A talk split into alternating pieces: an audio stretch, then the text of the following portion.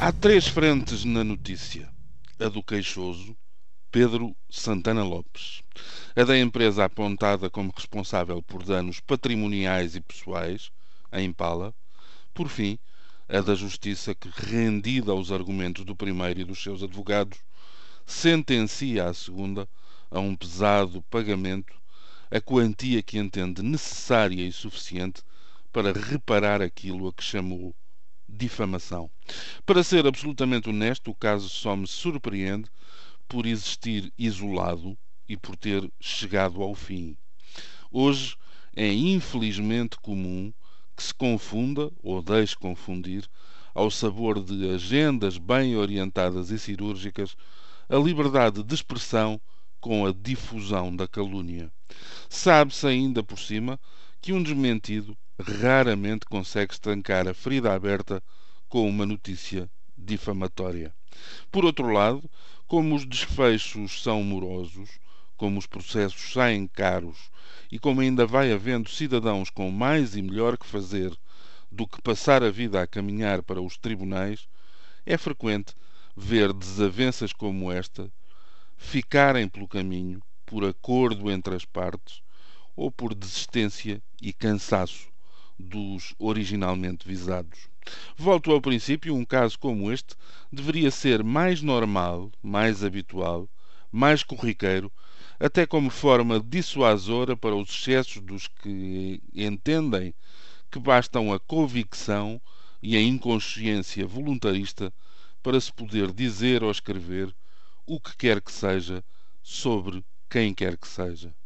Com essa distinção mais clarificada, ficaria igualmente valorizado o caminho do jornalismo de investigação, que nunca se pode confundir com o tom gratuito e acusatório de quem parece não ter contas a prestar, nem provas a apresentar. Ainda assim, confesso que aquilo que acionou os meus alarmes ao ler esta notícia teve a ver com muitas das reações populares que se fizeram publicar nas edições online de vários jornais. O tom o tom resvalava rapidamente para a ideia de que esta sentença serviria como prova de que há dois pesos e, sobretudo, dois preços na justiça.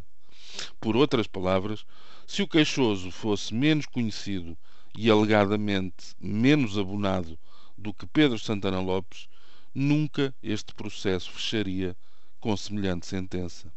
Este clima de perpétua desconfiança este princípio instalado de que só os célebres e ricos escapam às malhas da lei e que só os mesmos célebres e ricos são levados a sério e recompensados nas respectivas queixas é verdadeiramente terrível para o país. Leva, por exemplo, a que, em vez do teor da sentença e do conhecimento dos meandros do episódio, se comente o fato e a gravata do queixoso, bem como o modelo do carro ao lado do qual se faz fotografar. Neste quadro e nestes parâmetros corremos sérios riscos de nunca chegar à igualdade de oportunidades que deve estar subjacente à, aplicação da justiça.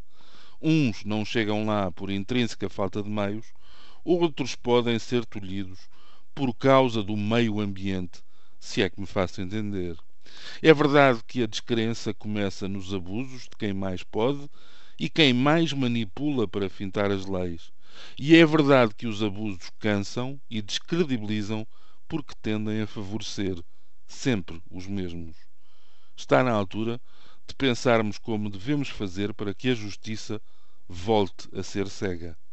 E aqui tenho uma certeza: a pior maneira de a ajudar a entrar nos eixos é torná-la surda.